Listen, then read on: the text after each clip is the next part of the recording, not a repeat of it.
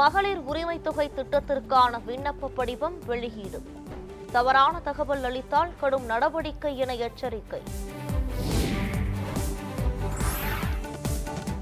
மக்களவை தேர்தல் பணிகளை அதிமுக தொடங்கிவிட்டது.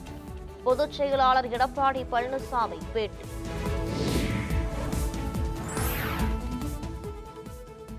ஐஏஎஸ் அதிகாரிகள் பதினெட்டு பேரை பணியிட மாற்றம் செய்து தமிழ்நாடு அரசு உத்தரவு. சிறப்பு திட்டங்கள் செயலாக்கத்துறை செயலாளராக தாரேஷ் அகமது நியமனம். மின்மாற்றிகள் கொள்முதலில் எவ்வித முறைகேடுகளும் நடைபெறவில்லை. தமிழ்நாடு மின்சார வாரியம் அறிவிப்பு. சட்டவிரோத பண மோசடி தடுப்பு சட்டத்தில் ஜிஎஸ்டி வலையமைப்பு. அமலாக்கத்துறைக்கு கூடுதல் அதிகாரத்தை வழங்கும் வகையில் அரசாணை வெளியீடு.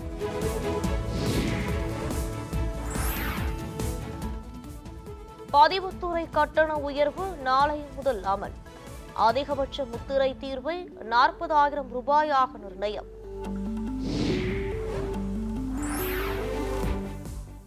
ஆருத்ரா நிதி நிறுவன மோசடி வழக்கில் முக்கிய நபர் கைது. போரூர் பகுதியில் பதுங்கியிருந்ததை கண்டறிந்து காவல்துறையினர் நடவடிக்கை.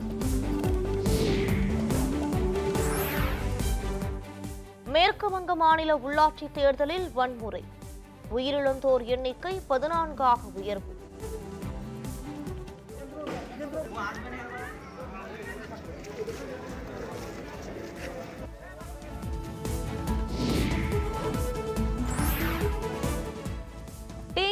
ஐபிஎல் கிரிக்கெட் குவாலிஃபயர் சுற்றுக்குள் நுழைந்த நெல்லை.